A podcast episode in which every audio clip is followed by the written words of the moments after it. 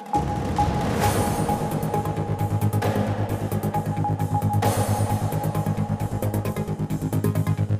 Pueblo Nuevo Solistahuacán es un municipio que es azotado por grupos delincuenciales que hasta el momento la autoridad no ha frenado, como los Diablos y los Chaparros. Así lo denunció Manuel Gómez Sánchez, secretario de la CIOAC en ese municipio. En, Pueblo Nuevo, en Pueblo Nuevo han operado varios grupos delictivos.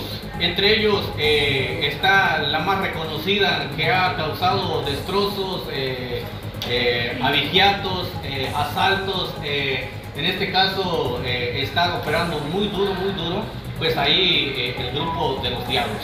grupo de los diablos. Creo que es un tema que ha, llegado hasta el escenario nacional entonces este, el más reconocido. Y hay otros grupos, eh, en este caso, que están operando en la región también, que sería de los chaparros.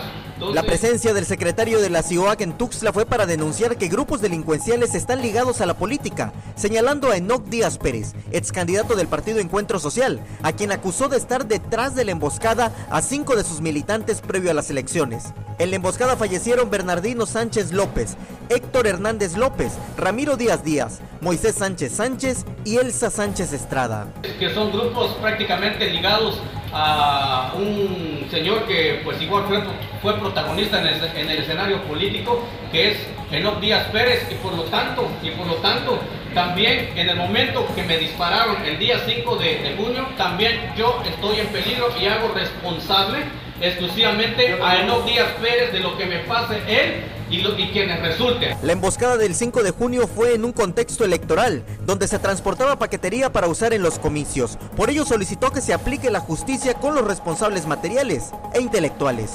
Con imágenes de Christopher Canter, Samuel Revueltas, Alerta Chiapas.